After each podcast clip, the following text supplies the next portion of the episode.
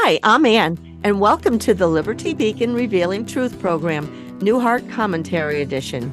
Now let's join our broadcast to get lifted up in liberty. It's time to get out of our Christian comfort zones. Complacency gets us nowhere. Sinfulness abounds all around us. Our freedom of conscience is threatened. Our government is turning on us. Tolerance of sin is expected to those of us who choose to walk in the path of righteousness with God. God is mocked openly. Christians are called haters if we choose not to bend the knee to the new cultural, sinful mandates of society. Nothing is shameful anymore. But wait, stop, drop, and roll back to God in prayer. How much time do you really spend praying to God? At Liberty Christian Fellowship, God is raising up leaders who will stand in the gap, people who will take God seriously and spend time in God's presence in prayer. As we see culture, government, and society crumbling before us, we can pray like Nehemiah prayed. In Nehemiah chapter one, Nehemiah wept, fasted, and prayed for his disgraced brethren. He even confessed the sins of the Israelites as well as his own sins.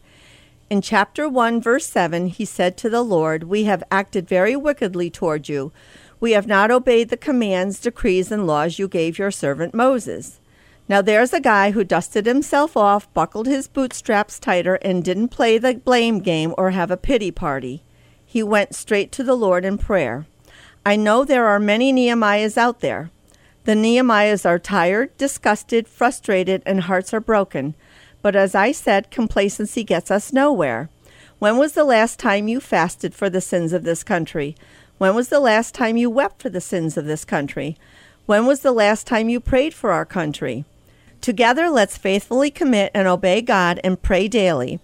We are to be doers of God's word. James one twenty-two says, "Do not merely listen to the word and so deceive yourselves. Do what it says." Nehemiah humbled himself before God. He praised God, acknowledging his glory and majesty. He confessed his and other sins before God. He was completely dependent on God. He fasted and prayed for a long time. First Thessalonians five seventeen says, "Pray without ceasing." We humans tend to make continuous prayer a chore. Let us prepare our hearts now so the Spirit of God will move us throughout the day and every day to pray for a restored America, for restored families. Pray that God will give us strength to do the great things God wants His disciples to do, and watch the many blessings God has in store for His Nehemiahs. We welcome you to our church each Sunday morning at ten a.m. Hear the line-by-line Bible sermons by Pastor Earl Wallace as he frequently says, "Stop, drop, and roll back to God." Please pray for us so we can use God's favor to open doors for us to teach in public schools. Thank you for listening. To help support and spread the word about how the Bible applies to every aspect of life, including civics, hit the subscribe or follow button. Join us in participating in Second Chronicles seven fourteen by repenting and trusting Jesus Christ for your personal salvation, our civic restoration, and for God to heal our land. Visit us on the web at liberty c f church dot org.